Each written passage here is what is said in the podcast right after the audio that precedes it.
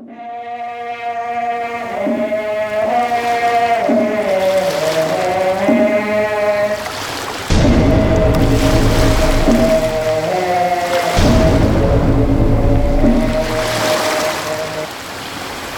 นทะเลเสวนา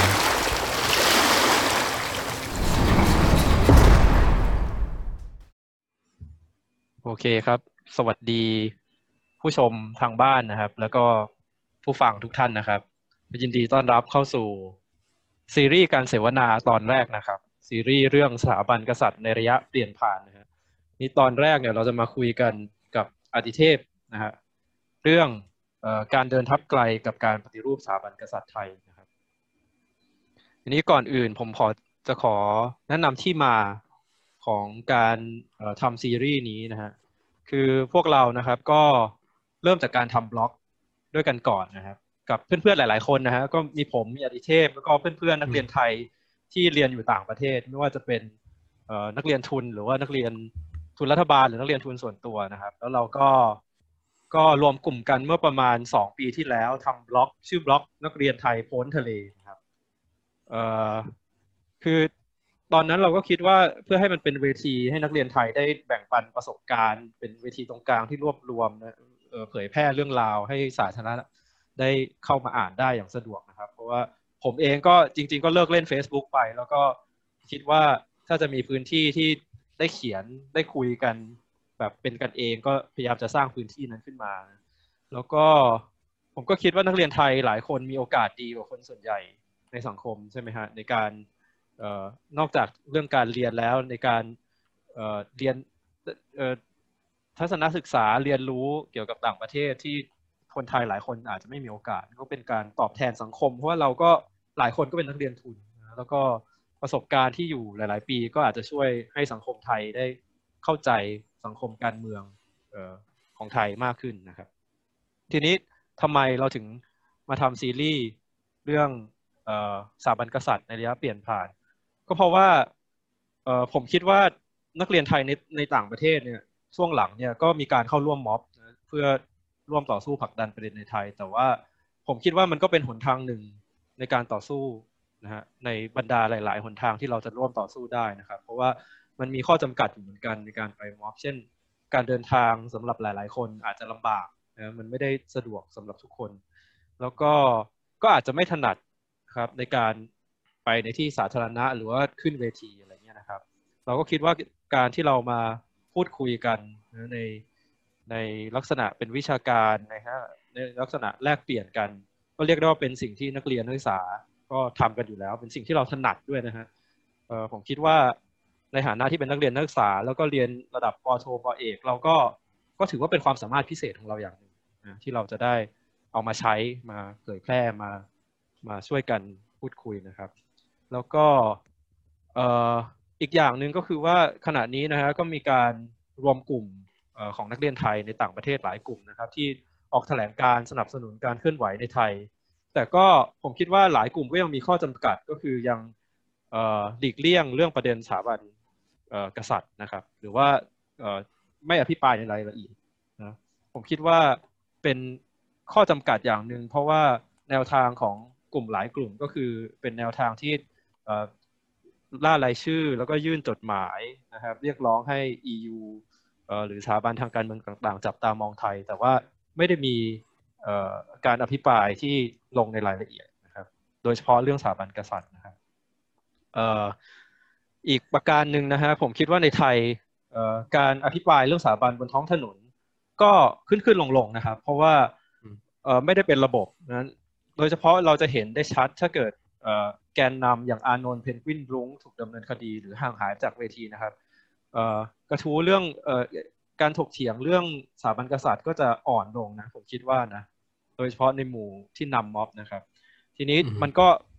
ตรงกันกับช่วงที่อธิเทพนะครับ ได้ตีพิมพ์เรื่องทำไมต้องไปฏิรูปสถาบันกษัตริย์นะก็คือจริงๆอธิเทพเขาตีพิมพ์ก่อนหน้านั้นแล้ว แต่ว่าเราจะเห็นได้ชัดว่ามันจะได้รับความนิยมในช่วงหลังนี้นะเพราะว่ามันสะท้อนว่าความจริงเนื้อหาแบบเนี้ยเอ่อ มันมันขาดนะในในในกลุ่มที่เคลื่อนไหวเรียกร้องประชาธิปไตยในไทยนะครับผมทิ้งท้ายสุดท้ายผมคิดว่าในหมู่นักวิชาการในไทย หรือว่านักการเมืองในไทยก็อาจจะไม่สนใจหรือว่าไม่ได้ หรือมีข้อจำกัดอื่น ๆ ที่ที่ไม่อยากจะอภิปรายเรื่องสถาบันกษัตริย์นะครับ แล้วก็ก็จะมีหลายหนทางที่เขาทำนะนักการเมืองก็จะใช้วิธีทำตัวเป็นคนกลาง ให้มีการพูดคุยอย่างสันติ แต่ว่า แล้วจุดยืนของนักการเมืองเหล่านี้คืออะไรกันแน่ การผลักดันเอ่อเขาจะผลักดันจะช่วยเราผลักดันไหมหรือว่าเอ่อเอ่อหรือว่าเขาจะอภิปรายไหมว่ามันมีปัญหายังไงบ้างในรายละเอียดนะฮะก็คร่าวๆประมาณนี้นะครับ ผมคิดว่าพวกเราในฐานะนักศึกษาก็ไม่ได้เป็นมืออาชีพเชี่ยวชาญอะไร แต่ว่า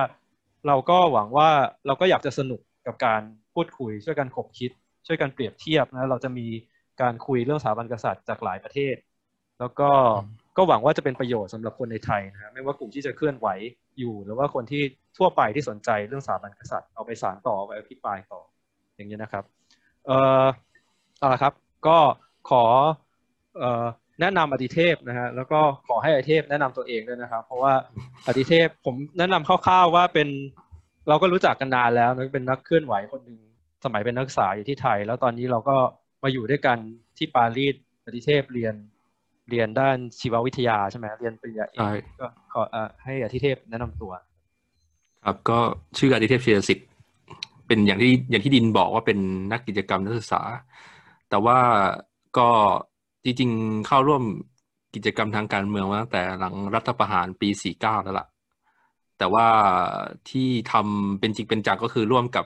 สนรทหรือเอ่อสหพันธ์นิสิตนักศึกษาแห่งประเทศไทย เดี๋ยวหลังปี 19 นี้คุณคุณอายุเท่าไหร่ คุณ อยู่เอ่อสิบหกสิบเจ็ดอ๋อเอ่อมามาประท้วงมาเจอมาประท้วงมาเอ่อตอนนั้นมีไปฉีกไปเผารัฐธรรมนูญกันหน้ากองทัพบบก ผมก็ไปกับเขาด้วย ไปแล้วก็กลับมาที่บ้านก็โดนสัติบาลโทรมา ทับทาย ก็เป็นประสบการณ์ครั้งแรก ของการทำกิจกรรมทางการเมือง อืมแต่ว่าหลังหลังหลังปีห้าสามหลังการสลายการชุมนุมคนเสื้อแดง ผมก็ ร่วมกับสนรทแล้วก็พยายามประสานงานกับกลุ่ม 24 มิถุนาของคุณสมยศปรึกษาเกษมสุข ในการเคลื่อนไหวเรื่องยกเลิกมาตราหนึ่งหรือสองในขณะที่ตอนนั้นถ้าจำได้ก็จะมีอีกกลุ่มหนึ่งที่เขาเคลื่อนไหวเรื่องการแก้ไขหนึ่งหรือสองแต่เราจะเน้นเรื่องการยกเลิกแล้วทำไมทำไมคุณถึงมา เดี๋ยวก่อนที่จะเข้าเรื่องนะฮะคือเดี๋ยวผม อธิบายก่อนว่าที่เราจะคุยกันนี้เพราะว่าอย่างที่เกิดไปแล้วคืออธิเทพตีพิมพ์บทความนะครับ เรื่องทำไมต้องปฏิรูปสถาบันกษัตริย์ นี่ก็ตีพิมพ์อยู่ในบล็อกของพวกเรานะบล็อกนักเรียนไทยโพนทะเลเดี๋ยวก็จะใส่ลิงก์ไว้ข้างใต้ข้างใต้วิดีโอนี้นะครับ อีกบทความหนึ่งที่อธิเทพเขียนก็คือเรื่องปฏิรูปสถาบันกษัตริย์ การเดินทับไกลของสังคมไทยนะฮะนี่ก็ตีพิมพ์อยู่ในเดอะหนึ่งศูนย์หนึ่งนะฮะ The 101นะครับ ก็ นี่คือเรื่องที่เราจะคุยกัน แต่ว่า เดี๋ยวเราจะให้อธิเทพแนะนำตัวเอ่อเรื่องที่มาที่ไปก่อนผมผมถามอย่างนี้ก่อนว่าทำไมทำไมคุณถึงสนใจเรื่องสถาบันกษัตริย์ตั้งแต่ตั้งแต่แรกๆผมหรือว่ามันหรือว่าคุณสนใจเรื่องอื่นก่อนหรือเปล่า แล้วค่อยเข้ามาสู่สถาบันกษัตริย์ จริงๆผมก็สนใจเรื่องอื่นมาก่อน คือคือตอนเด็กๆเราก็อ่านหนังสือการเมืองเรื่องเรื่องอความคิดฝ่ายซ้ายอะไรแบบเนี้ย นะเราก็จะสนใจการเมืองฝ่ายซ้าย แต่ผมคิดว่าส่วนที่ทำให้ผมหันมาสนใจเรื่องสถาบันกษัตริย์คือการรัฐประหารปี 49 ผมคิดว่าหลาย ๆ คนก็มีมีมีจุดร่วมกัน คือคือผมก็ก่อนหน้าปี 49 ผมก็ค่อนข้าง ถือว่ามีลักษณะวิพากษ์วิจารณ์ตัวสถาบันกษัตริย์อยู่แล้ว แต่ไม่ได้มองว่ามันมีบทบาททางการเมืองสำคัญขนาดนั้น มันก็แปลกประหลาดดีเหมือนกัน เพราะว่าเราต้อง เดี๋ยวเราคุยในรายละเอียดเรื่องนี้อีกทีก็ได้แต่ว่าบรรยากาศตอนนั้นมันก็คงคงเป็นคนกลุ่มน้อยมาก ๆ ใช่ไหมฮะโดยเฉพาะใช่ใช่ใช่คนแบบคุณที่อาจจะอายุน้อย อายุสิบหกสิบเจ็ดคือทุกวันนี้เราเห็นออกมาเยอะใช่ไหมบนท้องถนนพูดเรื่องสถาบัน แต่ว่าตอนนั้นเนี่ยมันจะเรียกได้ว่าแทบไม่มีเลยก็ได้แทบไม่มีเลย ก็ผมว่าผมเป็นคนที่เด็กที่สุดตอนที่ไปร่วมม็อบวันที่เผารัฐธรรมนูญกันหน้าของทัพบกนะ okay. แต่ว่าผมคิดว่ามันมีมันมี ตอนนั้นจริงๆ แล้วผมว่ามันมีคนคนที่เรียกว่าวัยรุ่นหน่อยที่สนใจการเมืองก็จะออยู่กับกลุ่มของอาจารย์ใจอึ้งภากร ตอนนี้ไม่มีใครรู้จักละหมายถึงว่ากลุ่มเนี้ยมันแตกสลายไปละแต่ว่าทุกวันนี้ก็หลายคนในอดีต ทุกวันนี้ก็มีบทบาททางทางวิชาการ หรือว่าทางการเมืองอยู่เหมือนกัน อืม โอเค โอเค ผมคิดว่าเรามาเข้าเรื่องบทความก่อนเลยแล้วกันผมคิดว่าบทความคุณนี้ตรงไปตรงมาที่สุดแล้วนะฮะก็คือเรื่อง ทำไมต้องปฏิรูปสถาบันกษัตริย์แล้วเดี๋ยวเรามาคุยกันในรายละเอียดเรื่องนี้ คือผมเกิดอย่างนี้ว่าคือสังคมไทยเนี่ยช็อกนะฮะผมก็ช็อกนะครับ ตอนตอนที่นักศึกษาเอ่อเสนอสิบข้อนะฮะในวันที่สิบสิงหาคมนะครับ คือทั้งฝ่ายประชาธิปไตยทั้งฝ่ายอนุรักษ์นิยมเนี่ยไม่มีใครคาดคิดว่าจะมีข้อเสนอแบบนี้ในที่สาธารณะนะนี่เป็นเรื่องที่เราคุยกันลับๆใต้ดินมีวิทยุใต้ดินพูดกัน แต่ว่าไม่มีใครที่คิดว่าจะทำ กล้าทำอย่างนั้นนะครับ เสร็จแล้วข้อเสนอนี้ต่อมาก็พัฒนากลายเป็นสามข้อเสนอหลักของกลุ่มที่เคลื่อนไหวอยู่ในปัจจุบันนะเราจะอธิบายปรากฏการณ์นี้ยังไงนะครับ คืออยู่ดีๆมันโผล่ขึ้นมาได้ยังไงเนี่ยไอ้สิบข้อเนี่ยมันเคยมีมาก่อนหรือเปล่า คือพอไปมองย้อนไปในประวัติศาสตร์ ผมก็คิดว่าจริง ๆ ประเทศไทยเนี่ยมันก็มีการเคยมีการเรียกร้องเรื่องการปฏิรูปสถาบันหลายครั้งใช่ไหมครับ ถ้าเรามองย้อนกลับไปไกลหน่อยในอดีต ไม่ว่าจะเป็นเหตุการณ์รอสอหนึ่งศูนย์สาม รอสอร้อยสามสิบนะปฏิวัติสองสี่เจ็ดห้าหรือว่าแม้แต่กรณีของพอคทเองเออปรากฏการณ์เหล่านี้ก็คือการเรียกร้องกับเรื่องสถาบันกษัตริย์ถ้าไม่ใช่การปฏิวัติก็เป็นการปฏิรูปเรียกร้องให้มีการเปลี่ยนแปลงนะครับเอ่อถ้าใกล้เข้ามาหน่อยก็มีกลุ่มเสื้อแดง ซึ่งอาจจะมีลักษณะที่ใต้ดิน ลักษณะที่นี้มากหน่อย แต่ว่าตอนหลังห้าสามเนี่ยเราก็เห็นปรากฏการณ์อย่างนิติราชนะหรือว่าอาจารย์สมศักดิ์ที่พูดในที่สาธารณะ ใช่ไหมครับใช่เราก็ผมก็คิดว่าจริง ๆ มันก็ไม่ได้โผล่มาจากความว่างเปล่าซะทีเดียวใช่ไหมไอ้สิบข้อเนี่ย คือเราอาจจะความความทรงจำสั้น แล้วเราก็อาจจะรู้สึกว่าโอ้โหตื่นเต้นช็อกกับข้อเสนอ แต่ว่าถ้าเรามองไปในระยะยาวเราก็จะเห็นว่ามันมีเชื้อบางประการอยู่แล้วนะแล้วก็เออเราก็เห็นอีกอย่างหนึ่งก็คือเห็นนักศึกษาเนี่ยเขาก็มองย้อนไปในประวัติศาสตร์กันใช่ไหมเรื่องการ เชิดชูคณะราษฎรหรือว่าบางทีก็มีเอาร้องเพลงปฏิวัติของพคทมามีการรื้อฟื้นภาพลักษณ์ของเสื้อแดงใช่ไหมครับ คุณคุณคิดว่าคิดว่ายังไงกับการการการมองแบบนี้การชวนมองย้อนไปในประวัติศาสตร์ผมเห็นด้วยว่ามันมันไม่ได้โผล่มาจากอากาศธาตุที่ไหน ไอไอข้อเสนอสิบข้อเนี้ยแล้วเอาที่จริงผมผมไม่แน่ใจกับคนอื่นนะแต่ผมก็คิดคิดว่าคนส่วนใหญ่ที่ผมรู้จักเนี่ย เขาไม่ได้ช็อกกับตัวข้อเสนอ เอง แต่เขาช็อกกับการที่เอาข้อเสนอสิบข้อเนี้ยมาพูดในที่สาธารณะ เป็นกับคนเป็นเป็นหมื่นเอ่อเป็นครั้งแรก แล้วเพราะว่าข้อเสนอสิบข้อเนี่ยเราก็รู้กันดีว่ามันมีพัฒนาการมาจากเขาโครงของสมศักดิ์เทียนพิศกุลต่อไปนี้จะเรียกสมศักดิ์สั้นๆนะก็ข้อเสนอของสมศักดิ์เนี่ยซึ่งก็พูดเรื่องนี้มาเป็นเวลาหลายปีละอืม แล้วก็ผมคิดว่าอีกอย่างหนึ่งที่เราเห็นได้ชัดเลยว่ามันมันไม่ได้ ตัดตุตัดแยกจากบริษัทก็คือเราเห็นว่าแม้แต่ชื่อของของกลุ่มเองหรือการพูดบนเวทีเนี่ยก็มีความพยายามในการหวนกลับไปสู่การเชื่อมโยงกับบริษัทก่อนหน้าบริษัทของการปฏิรูปสถาบันกษัตริย์ ทีนี้ไอ้ไอ้สำหรับผมเนี่ยผมคิดว่า การปฏิรูปสถาบันกษัตริย์ที่เป็นชิ้นเป็นอันครั้งครั้งล่าสุดเนี่ยคือการเปลี่ยนแปลงการปกครองสองสี่เจ็ดห้าอืมจึงไม่แปลกใจเลยที่ที่ที่กลุ่มนักศึกษาเนี่ยเขาจะ identify ตัวเองว่าเป็นแบบคณะรัษฎรอ่าที่สองโอเค แต่แต่ทีนี้เนี่ยคือผมคิดว่าอย่างนี้ คือในตัวข้อเสนอหลักเองเนี่ย ความจริงมัน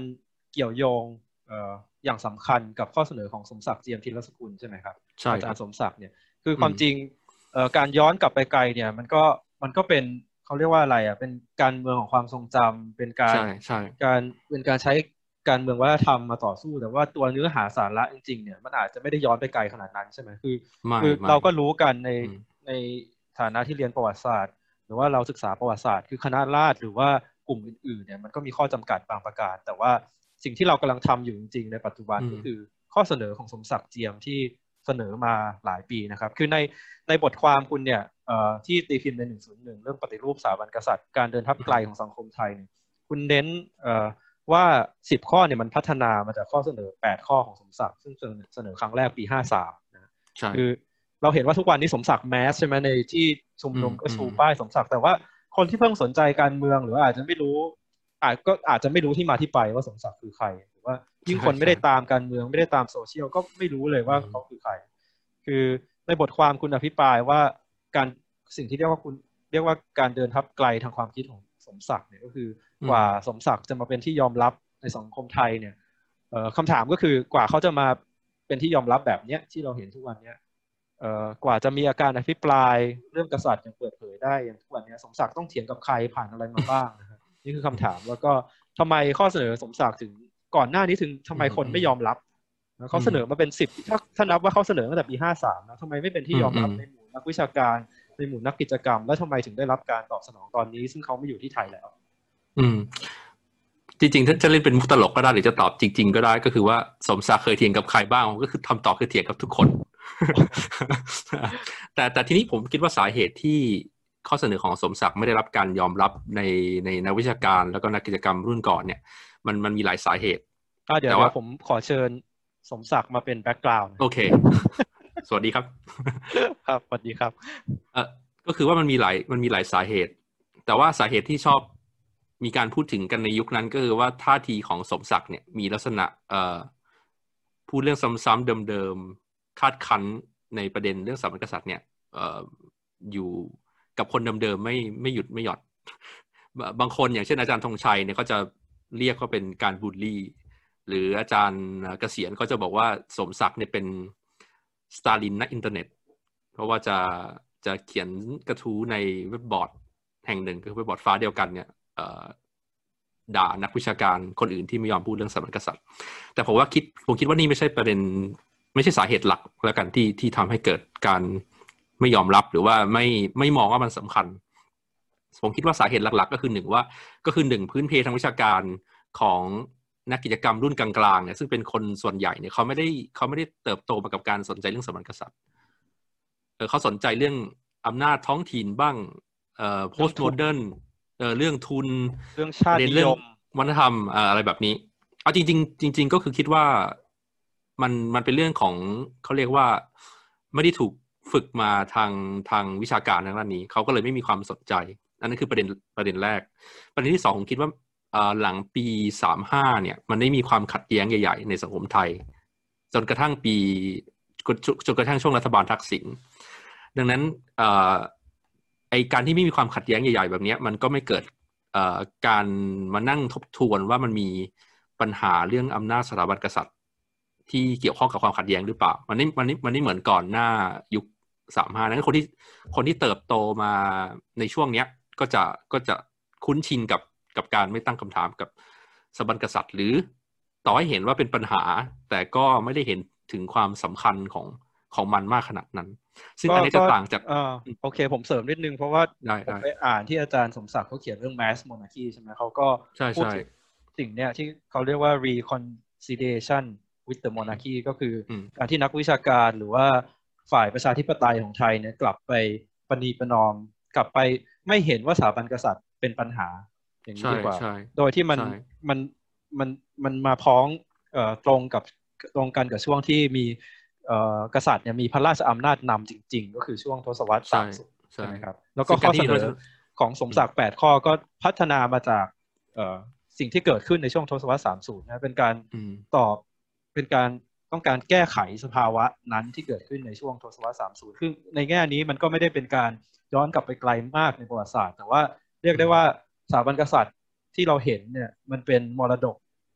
ในช่วงทศวรรษสามสูแล้วเป็นประวัติศาสตร์ที่เพิ่งสร้าง จริง ๆ ใช่ใช่อืมอันนี้อันนี้ผมเห็นด้วย แล้วก็อันที่จริงนี่ก็เป็นสาเหตุว่าทำไมมันถึงต่างกับคนรุ่นใหม่ คนรุ่นปัจจุบันที่ที่รับข้อเสนอของสมศักดิ์คือไอความขัดแย้งรอบรอบล่าสุดเนี่ยช่วงสิบห้าปีมานี้แหละตั้งแต่การรัฐประหารปีสี่เก้าคือเราเห็นยิ่งเวลาผ่านไป เรายิ่งเห็นบทบาทของสถาบันกษัตริย์ ที่ชัดเจนมากยิ่งขึ้นในทางการเมือง ทีนี้คนรุ่นใหม่คนรุ่นปัจจุบันนี้ก็เริ่มตั้งคำถามกับตัวเองว่าพยายามหาคำตอบหาคำอธิบายว่าเขาเขาเขาจะอธิบายไอการเข้ามาของสถาบันกษัตริย์ในความขัดแย้งนี้ได้อย่างไร เราจะเห็นว่าถ้าเราไปดูช่วงนี้จะมีการเผยแพร่ลิสต์หนังสือที่ได้รับความนิยมใช่ไหมครับเราจะเห็นว่าเขาเขาไม่ได้อ่านแค่หนังสือของสมศักดิ์เขาหรือบทความของสมศักดิ์เราเขาอ่านหนังสือของอาจารย์ธงชัย ของอาจารย์นัทพลใจจริงของ อาจารย์ปียบุตรพูดง่ายๆคือถ้าเราแล้วถ้าเราฟังการปราศัยเราจะเห็นว่าเขามีความรู้มีความสนใจเรื่องชาตินิยม ราชาชาตินิยม เรื่องบทบาทสถาบันกษัตริย์เอ่อแล้วก็ประวัติศาสตร์กษัตริย์ในประเทศต่างๆ ประวัติศาสตร์สถาบันยุคกษัตริย์ยุคเปลี่ยนเปลี่ยนผ่าน แต่ว่าข้อพิเศษก็คือว่ามันมีแค่สมศักดิ์เจียมนี่แหละ ที่นอกจากให้คำตอบในเชิงความคิดในเชิงวิชาการ แล้วก็ยังให้คำตอบที่เป็นรูปธรรมก็คือว่าข้อเสนอแปดข้อของของสมศักดิ์เนี่ยมันมันมันบอกไงว่าคือการเอ่อตกผลึกทางวิชาการ แล้วก็ใช่ใช่ข้อเรียกร้องทางการเมืองใช่มันมันจับต้องได้ว่าคุณจะต้องพูดทำในอะไรแง่นี้เพื่อพูดในแง่นี้ได้ไหมเพื่อว่าก่อนหน้านี้อะมันไม่มีกลุ่มทางการเมืองที่เคลื่อนไหวเรื่องสถาบันกษัตริย์ คือ เรียกได้ว่าทุกวันนี้ก็ยังไม่มีหรอก เพราะว่าไม่งั้นเราจะเคลื่อนบนท้องถนนทำไมใช่ไหมคือก่อนหน้านี้สมศักดิ์ก็พยายามเรียกร้องกับนักวิชาการหรือว่าเอ่อกับนักการเมืองระยะหลังที่ตอนอนาคตใหม่ตั้งขึ้นมา แต่ว่าก็ไม่เป็นผลใช่ไหมเพราะว่า เราอืมคือปรากฏการณ์ทุกวันนี้เราก็คิดว่าแม้แต่สมศักดิ์เองก็คงไม่ได้คาดคิด ว่ากลุ่มที่อืมจะมาเคลื่อนเนี่ยคือกลุ่มนักศึกษาเอ่อจะต้องออกมาบนท้องถนอืนมไม่เลย อืมอืมก็ก็ฮะมีอะไรจะเสริมเออก็ก็ก็คิดว่าเห็นด้วยคือมันเนื่องจากว่าจริง ๆ เราจะเห็นว่าสมศักดิ์สิ่งแรกที่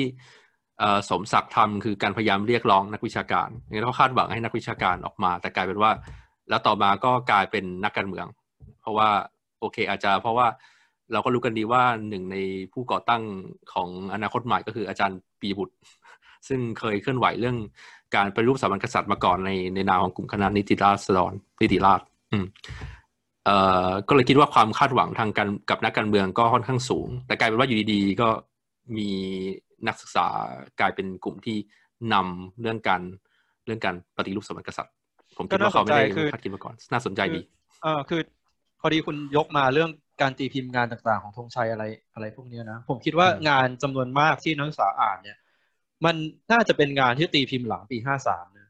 เอออืมหรือว่าอย่างน้อยตีพิมพ์ใหม่หรือว่าขายได้เยอะเนี่ยหลังปีห้าใช่สามรวมถึงงานนัทพลเองงานอะไรเอง คือผมเองเนี่ยเข้ามหาลัยปีห้าสอง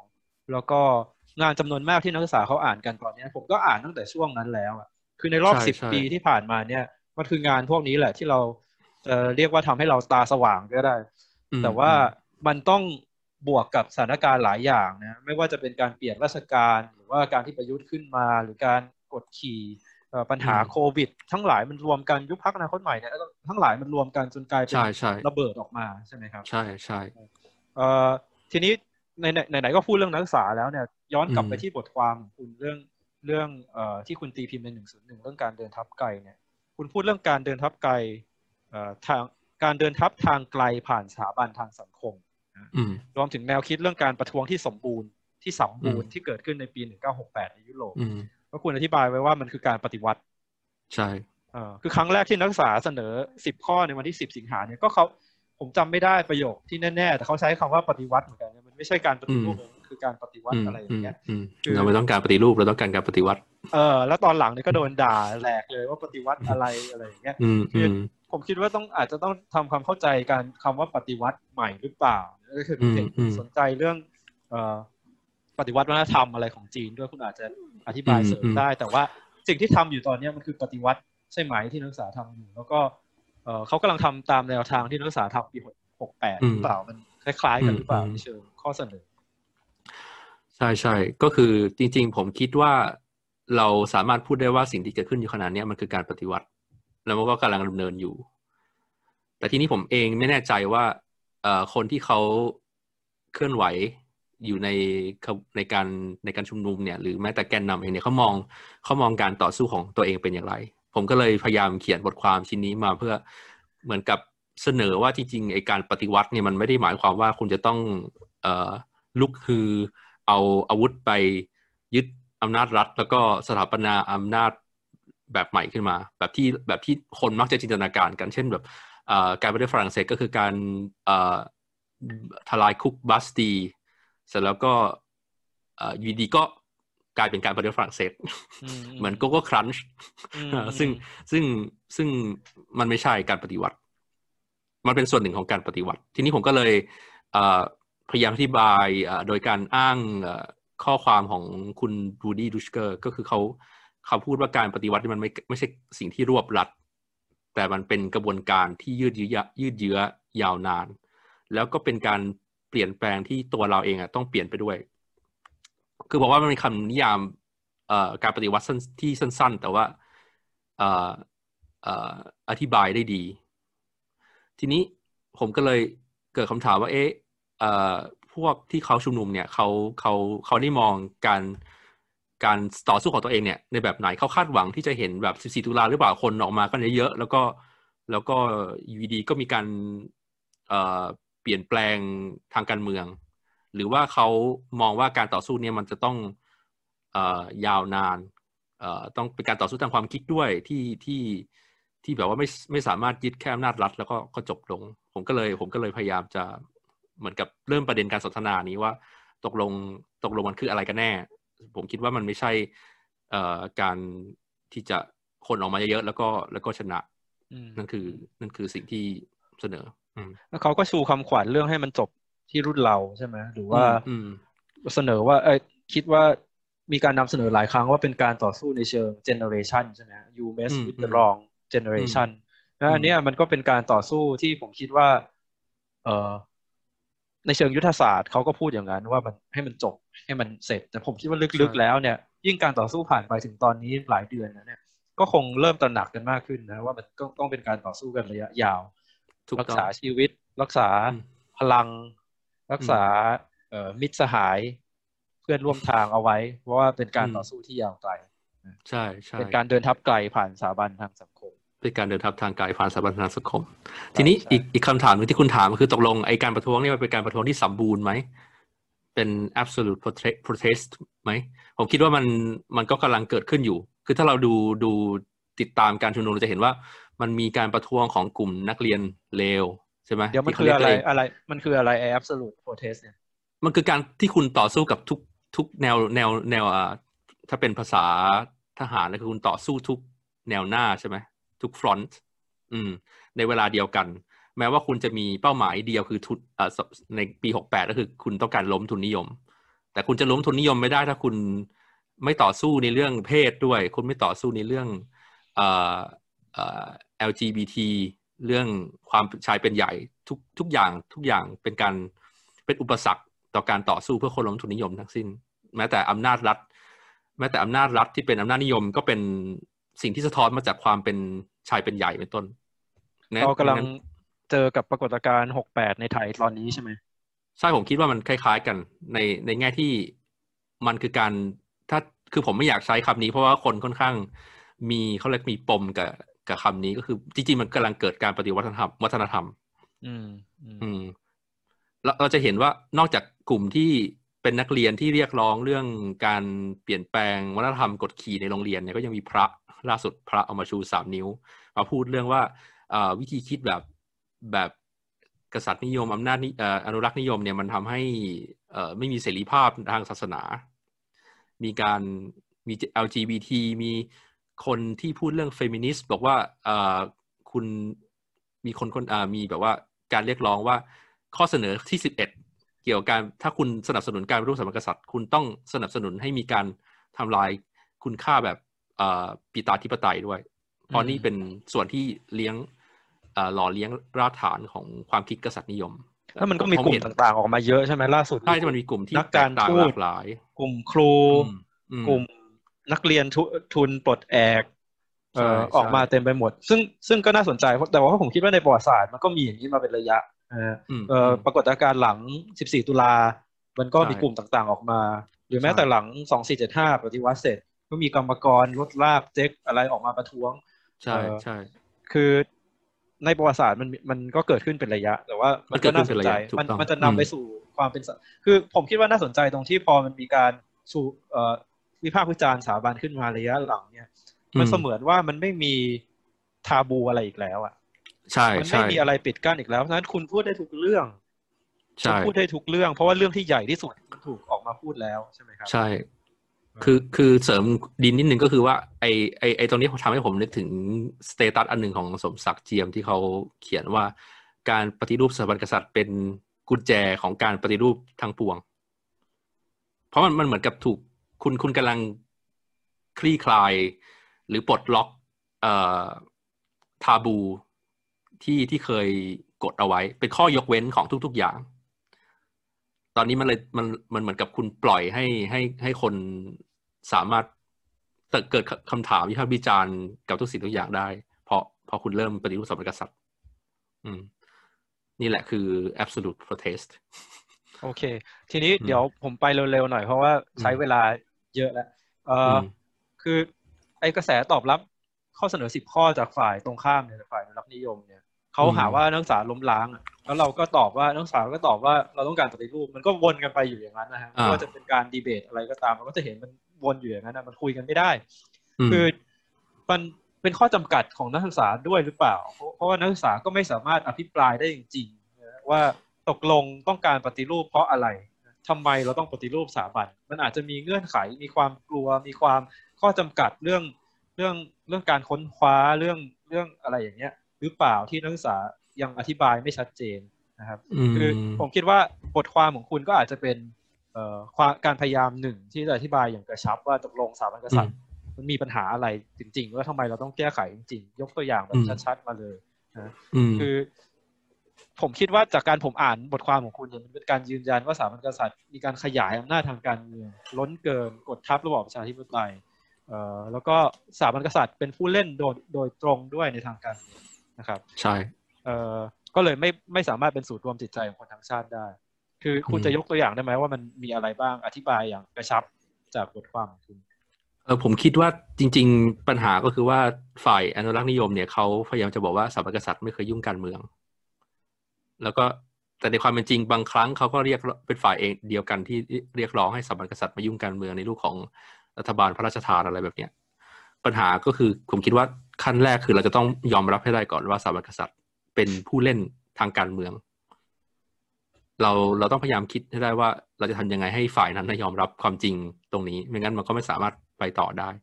ทีนี้มันมีหลายกรณีที่ที่ผมว่าชัดเจนในบทความแล้วก็พูดถึงเช่นการเสด็จไปงานศพของฝ่ายพันธมิตรของ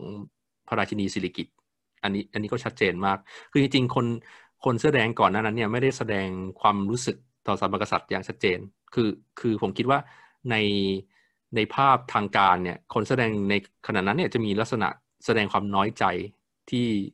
ไม่ได้รับการเหลียวแลจากสถาบันกษัตริย์ แต่หลังจากวันที่ 13 ตุลาคมเนี่ยที่มีการไปที่พระราชินีสิริกิตไปงานศพของฝ่ายพันธมิตรเนี่ย มันกลายเป็นความเกลียวโกรธ คือคือรู้สึกเหมือนกับว่าถูกถูกเลือกข้าง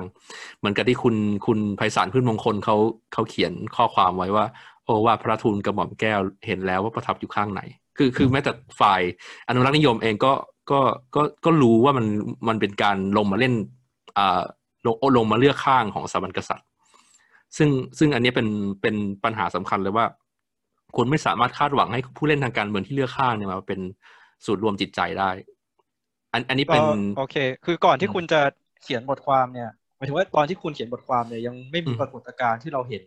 ยังไม่มี ใช่ใช่แต่ผมว่า เข้าหาประชาชนแบบนี้นะแล้วก็ก็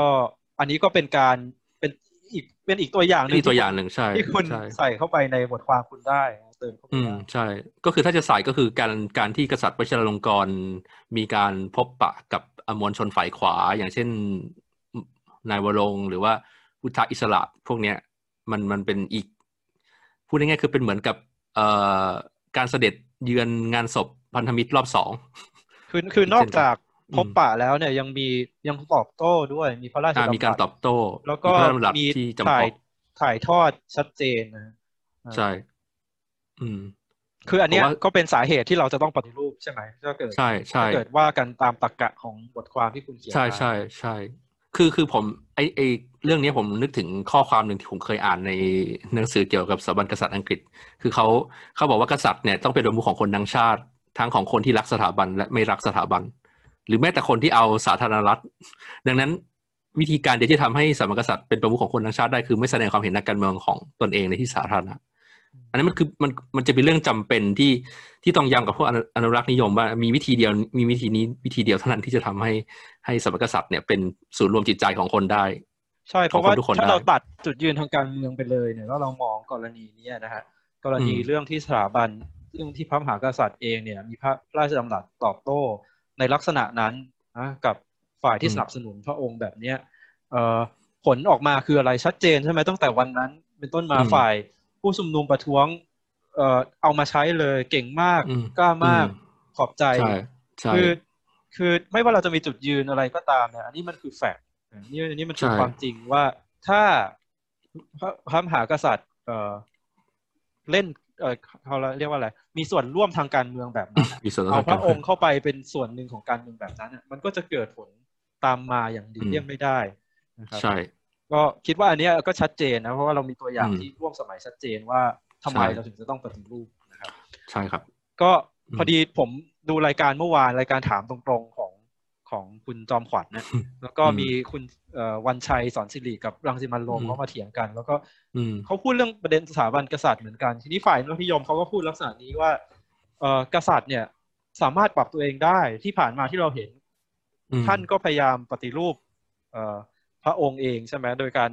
เราก็กลับมาไทยแล้วมีพระราชกรณียกิจต่างๆ ทีนี้ไอ้ที่เราออกมาบนท้องถนนหรือว่า เรียกร้องให้มีการสภาให้สภาพูดคุยเนี่ย มันจะสร้างความขัดแย้งรุนแรงมากกว่าเดิม อันนี้คือทัศนะอืมอืมของคุณวันชัยนะฮะใช่แล้วก็เอ่อแม้แต่ฝ่ายประชาธิปไตยเองก็เถอะผมคิดว่าหลายกลุ่มบางกลุ่มตอนนี้ก็พยายามลดเพดานข้อเสนอ เพราะว่าคิดว่าเรื่องสถาบันกษัตริย์ปฏิการปฏิรูปสถาบันเนี่ยเป็นไปไม่ได้นะดึงคนมาไม่ได้แล้วอาจจะนำสู่ความรุนแรง แล้วเราก็จะเรียกร้องอะไรไม่ได้เลยอืมเออืมอเพราะฉะนั้นตอนเนี้ยควรจะไล่ประยุทธ์ก่อนนะครับมคือคือไมายคุณไมายเนี่ยพัสราวลีเขาก็พูดลักษณะนี้ก็คือ คิดว่าพระเรื่องการปฏิรูปสถาบันเนี่ย เป็นข้อเรียกร้องหลักแต่เป็นข้อเรียกร้องที่รอได้ เพราะว่าอืมที่สำคัญที่สุดตอนนี้ที่เร็วที่สุดคือประชาชนไม่อยากเอ่อแล้วก็ไม่ไว้ใจพลเอกประยุทธ์เป็นนายกต่อนะอืมทีนี้ประยุทธ์ก็บอกว่าถอยคนละก้าวก็คือเรื่องถอยเรื่องสถาบันกษัตริย์ผมคิดว่าเอาไปเอามาเนี่ย หลายฝ่ายในสังคมตอนเนี้ยก็ยังรู้สึกว่าควรจะถอยเรื่องสถาบันกษัตริย์ คือออืมอืมในทัศนะของคุณเนี่ยทำไมอะทำไมเรื่องสถาบันกษัตริย์จึงต้องเป็นเรื่องเร่งด่วน คือทำไมเราจึงถอยไม่ได้ อืม ก็เป็นเหมือนกับที่เราเคยเหมือนที่เราได้พูดมาก่อนนั้นเนี้ยว่ามันเป็นเงื่อนไขสำคัญที่แม้แต่ว่าการรัฐประหารครั้งที่ผ่านมาของคุณประยุทธ์ก็เขาก็อ้างอำนาจสถาบันกษัตริย์ใช่ไหมแล้วเราก็รู้ว่าจริงๆแล้วการรัฐประหารครั้งนี้มันเป็นการรัฐประหารเพื่อการเปลี่ยนผ่านเอราชการให้มีความราบรื่น ดังนั้นจริงๆแล้ว มันไม่ควรจะเป็นการพูดว่าการปฏิรูปสถาบันกษัตริย์สามารถรอได้ มันสามารถทำหรือเรียกร้องไปพร้อมๆกันได้ แต่ถ้าประยุทธ์จะลาออกก่อน มันก็เป็นสิ่งที่ยอมรับได้นึกออกไหมคือแบบว่ามันมันต่างกันระหว่างการบอกว่าอันหนึ่งรอได้กับเราทำไปด้วยกัน แต่ถ้าเกิดอันหนึ่งสำเร็จอันหนึ่งสำเร็จเราก็ยอมรับแต่เรายังต้องยังต้องสู้ต่อไป คือคือผมคิดว่ายังไงก็จะต้อง ยืนยันว่า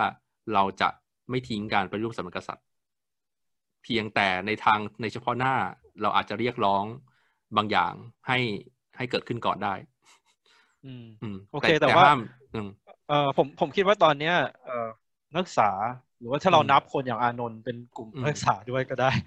โอเคคือคือค่อนข้างโดดเดี่ยว คือกลุ่มที่เรียกร้องเรื่องสถาบันเนี่ยอืมค่อนข้างโดดเดี่ยวเดี๋ยวเดี๋ยวพรุ่งนี้ใช่ไหมฮะก็จะมีชุมนุม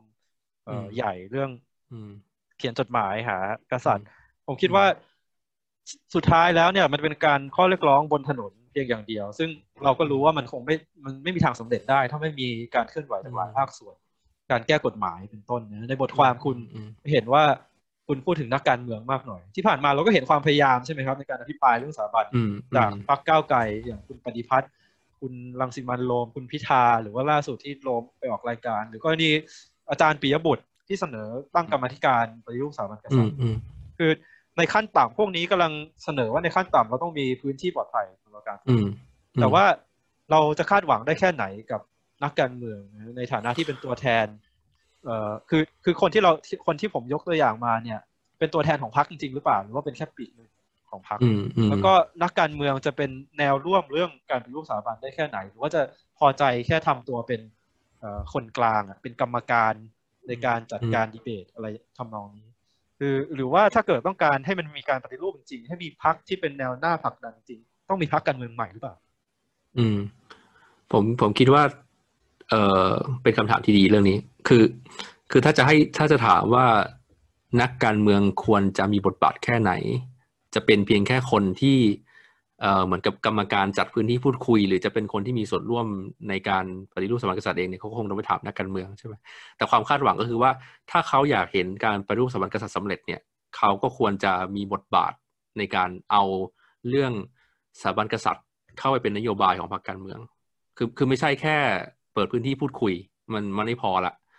ทีนี้คำถามก็คือว่าพรรคอนาคตใหม่ เอ่อพักก้าวไกลหรือพรรคก้าวไกลในตอนเนี้ยนะก็คือว่าเขาเขาจะสามารถไปถึงจุดนั้นได้ไหมผมก็ไม่ไม่แน่ใจ เพราะว่าผมเราก็ไม่รู้เลยว่าตกลงคนที่ออกมาเนี่ยเป็นแค่ปีกที่เรียกว่าอะไร radical ของของพรรคก้าวไกล หรือว่าเป็นตัวแทนจริง ๆ แต่เอ่อในทางกลับกันผมคิดว่ามันมีความเป็นไปได้สองแบบก็คือว่ามันจะต้องเกิดเอ่อแม้แต่ ปัจจุบันนี้ต่อให้กลุ่มที่ออกมาเนี่ยเป็นกลุ่มที่ radical ของพรรคเนี่ยผมก็คิดว่ายังไม่พอนั้นมันจะต้องมีทางผมคิดว่ามีสองแบบก็นั่นแหละก็คือหนึ่งเกิดปีกที่ว่า radical กว่าในพรรคอนาคตใหม่ แล้วก็กลุ่มเนี้ยเข้าไปผลักดันให้ให้การปฏิรูปสถาบันกษัตริย์กลายเป็นนโยบายของพรรคเอ่อผมเรียกอนาคตใหม่เพราะว่ามันสำหรับผมนี่มันก็ก็กลุ่มเดียวกันนะอนาคตใหม่ก้าวไกลก้าวหน้าเนี่ยอ่าอืมอีกอีกอีกอันหนึ่งก็คือว่าจะต้องเกิดพรรคการเมืองใหม่ที่ที่พวก เรียกร้องปรูปสถาบันกษัตริย์เนี่ยไปตั้งพรรคเอง คือคือตอนนี้มันมีลักษณะที่ถ้าเราถ้าเราพิจารณาก็จะเห็นว่ามันมีความเกรงอกเกรงใจกันอยู่ ระหว่างคนที่นำการเคลื่อนไหวปรูปสถาบันกษัตริย์กับกับตัวพรรคการเมือง อาจจะเพราะรู้จักกันมาหรืออะไรก็ตามมันมันมันมันไม่ค่อยในความเห็นผมมันมันไม่ค่อยดีต่อการเคลื่อนไหว เพราะว่าต่างฝ่ายต่างฉุดกัน หรือในความเป็นจริงแล้วตอนนี้ก็คือประชาชนออกมาไกลกว่า นักการเมืองแล้วนักการเมืองก็รอให้ให้ประชาชนไปข้างหน้าแล้วตัวเองค่อยค่อยตามมาพูดสิ่งที่เบากว่า โอเคผมว่าอันนี้มีประโยชน์โอเค เป็นประเด็นสุดท้ายแล้วเพราะว่าเราอืมเวลาเราเหลือน้อยคือ คุณอืมพูดถึงประเด็นนี้ก็ดีแล้ว เพราะว่าผมคิดว่านอกจากไอสาเหตุที่เราต้องเรียกร้องกับนักการเมืองให้มากขึ้นเนี่ยมันเป็นเรื่องที่ที่ที่ชัดเจนมาก เพราะว่าเอ่อเพนกวินลุงและทนายอานนท์เนี่ยที่เป็นแนวหน้าเรื่องการพิปรายสถาบันเนี่ยถูกเพ่งเล็งเป็นพิเศษใช่ไหมครับมีข่าวอืมอืมเรื่องการ จะข่มขู่อุ้มหายเอาชีวิตเอ่อตลอดเวลา แล้วก็ที่ผ่านมาก็โดนดำเนินคดีตลอดเวลาฉะนั้นคำถามมันตอบคำถามนี้ด้วยว่าเราว่าเราจะทำยังไงเราจะพิปรายเรื่องสถาบันกษัตริย์ยังไงให้ปลอดภัยนะเราจะอืมเอ่อนอกจากเข้าร่วมชุมนุมแล้วผู้รักประชาธิปไตยจะช่วยกันเคลื่อนไหว เพื่อการปฏิรูปของสถาบันกษัตริย์ยังไงได้บ้างนะครับ ถ้าเกิดมันจะต้องเสี่ยงขนาดนั้นมคือมคือผมคิดว่าอันนี้ก็เป็นแนวทางหนึ่งใช่ไหมก็คือการเรียกร้องให้เอ่อ กลุ่มต่างๆ ไม่ว่าจะเป็นนักการเมืองนักวิชาการสื่อเนี่ยออกมาช่วยกันกระจายความเสี่ยงใช่แบ่งความเสี่ยงอะ เพราะว่าอืมถ้าเกิดอืมมีกลุ่มกลุ่มเดียวที่พูดเนี่ยมันก็จะไม่มันจะตกต่างเป็นเป้าอะไรจากอืมหลังปีห้าสามเอ่อใช่ที่หลังรัฐประหารที่อาจารย์สมศักดิ์หรือคนจำนวนมากต้องรีภัย เพราะว่ามันมีกลุ่มไม่กี่คนอืมเอ่อใช่ไม่กี่กลุ่มที่ออกมาพูดใช่ใช่ไหมฮะใช่ทีนี้เราต้องช่วยกันกระจายความเสี่ยง ผมคิดว่าอืมอันเนี้ยมันคือการเมืองแบบหนึ่งนะอืมอืมทำผมเห็นได้ ผมเห็นด้วยก็คือ คือเอาเข้าจริงการที่ เอ่อหลาย ๆ คนออกมาพูดเรื่องสถาบันกษัตริย์เนี่ย หรือมาแม้แต่ว่าเรียกร้องเอ่อไม่ใช่แค่ต้องการว่าจับตามองการจัดการผู้ชุมนุมนะแต่ว่าเรียกร้องเลยว่า เราเห็นด้วยกับการไปรูปสถาบันกษัตริย์เนี่ย มันคือการสร้างภาพเขาเรียกว่าอะไรอะสร้างความรู้สึกของคนในสังคมว่า เอ้ยจริงๆประเด็นสถาบันกษัตริย์เนี่ยมันเป็นสิ่งที่พูดได้มันเป็นมันเป็นเรื่องปกติ แล้วมันก็จะลดโอกาสที่จะนำไปสู่ ความรุนแรง หรือว่ามีใครบางกลุ่มที่จะตกเป็นเป็นเป้าของการถูกจับตามองเป็นพิเศษ อืม ถ้าสื่อถ้าเอายกตัวอย่างง่ายๆช่วงนี้เราเห็นแถลงการต่างๆ ของกลุ่มนักเรียน หรือว่าคนไทยต่างประเทศใช่ไหมแทนที่จะออกแถลงการว่าจับตามเฝ้ามองการจัดการผู้ชุมนุมของรัฐบาลก็สามารถร่วมแถลงได้ว่าเห็นด้วยกับการปฏิรูปสถาบันกษัตริย์ มันจะเป็นประโยชน์ต่อการเคลื่อนไหวมากกว่า อืมอืมนั่นแหละอืมคิดคือความคิดของผมแล้วผมก็คิดว่า เอ่อพวกที่นำม็อบแกนนำม็อบตอนเนี้ยก็คงจะต้องคิดเรื่องนี้มากขึ้นใช่ไหมฮะว่าใช่หาแนวร่วมเอ่อที่ช่วยกระจายความเสี่ยงได้แค่ไหน คือผมคิดว่า เวลาเราไปยืนอยู่ตรงนั้นเนี่ยในฐานะแกนนำของม็อบเนี่ยอาจจะมีความรู้สึกฮึกเหิมมีความรู้สึกว่าอืมเราไม่ต้องพึ่งพาหรอกเรามีมวลชนของเรา เราเรายอมตาย เรายอมอืมเสี่ยง เรายอมติดคุกอะไรอย่างเงี้ย แต่ว่าผมคิดว่าอาจจะต้องช่วยกันคิดมากขึ้นว่าเราจะ พอถึงจุดหนึ่งแล้วเนี่ย ความเสี่ยงมันจริงขึ้นมาแล้วเนี่ย เรื่องการอุ้มเรื่องการหายเรื่องการฆ่าทุบหัว แบบอืมที่จ่านิวโดนเนี่ย เราจะทำยังไงใช่ไหมฮะเราอืมเราอืมต้องพยายามจะขยายเอ่อกลุ่มที่มาร่วมกับเราให้ได้ตลอดเวลา โอเคใช่ก็ผมใช่คิดว่าพอสมควรแล้วนะ คุณมีประเด็นอืมอะไรจะเสริมไหมไม่มี คิดว่าครบถ้วนละอืม โอเค ก็สำหรับคนที่สนใจนะครับ ไปอ่านไปตามอ่านบทความของอติเทพ ชัยสิทธิ์ได้นะครับ ในอืมบล็อกนักเรียนไทยพ้นทะเลนะฮะบทความเรื่องทำไมต้องปฏิรูปสถาบันกษัตริย์ อันนี้พิมพ์ตั้งแต่เดือนสิงหาคมแล้วนะฮะอืมวันที่สิบเจ็ดสิงหาคมแแล้วก็อืมอีกบทความเรื่องปฏิรูปสถาบันกษัตริย์ การเดินทับไกล การเดินทับทางไกลของสังคมไทยตีพิมพ์เมื่อปลายเดือนเอ่อที่แล้วเนี่ยตุลาคมในอืมในหนึ่งศูนย์หนึ่งนะครับ ก็ขอบคุณปฏิเทพมากนะครับ แล้วก็ขอบคุณเหมือนกันเดี๋ครับ ตอนต่อไปเนี่ย เราก็จะมีตอนนี้เรามีทั้งหมดเจ็ดตอนนะฮะแล้วก็อืมเอ่อจะมีการพูดคุยเรื่องสถาบันกษัตริย์ในหลาย ๆ ประเทศ เกี่ยวกับสถาบันกษัตริย์หลายๆประเทศในหลายๆช่วงเวลาด้วย คือในธีมมันคือเรื่องสถาบันกษัตริย์ในระยะเปลี่ยนผ่าน เราก็มีเรื่องใช่สถาบันกษัตริย์ในเนเธอร์แลนด์ในอังกฤษในรัสเซีย เวียดในสนาเปมนสเปน เรื่องเรื่องกลับมาเรื่องไทยอีกก็คือเรื่องไทยกับพุทธศาสนาอีกนะเพ ราะฉะนั้นใช่ก็ฝากติดตามนะครับฝากติดตามบล็อกของเราเราจะอัปเดตในบล็อก แล้วก็ฝากติดตามคลิปและพอดแคสต์ของรายการเราด้วยนะรายการเรายังอืมตอนนี้ยังไม่มีชื่อยังเราไม่ก็มีเลยใช้ชื่ออะไรนะ นักเรียนไทยพ้นทะเลเรื่องไทยเพื่อเสวนาอืมเอออะไรทำนองนี้ไปก่อนนะฮะอืมส่วนตอนหน้าเนี่ย เราจะเอ่อเผยแพร่ในเดือนธันวาคมเนี่ยนะครับ จะเป็นเรื่องเอ่อสถาบันกษัตริย์รัสเซียนะเราจะคุยกับนักศึกษาไทยในรัสเซียคนหนึ่ง นะครับ ก็จะพูดเรื่องการปฏิวัติรัสเซียในหนึ่งในปี 1905 เรื่องการปฏิรูปให้สถาบันกษัตริย์อยู่ใต้รัฐธรรมนูญอืมโอเค ขอบคุณมากครับไว้ขอบพบคุณกันมากใหครับม่ตอนหน้าครับ สวัสดีครับ สวัสดีครับ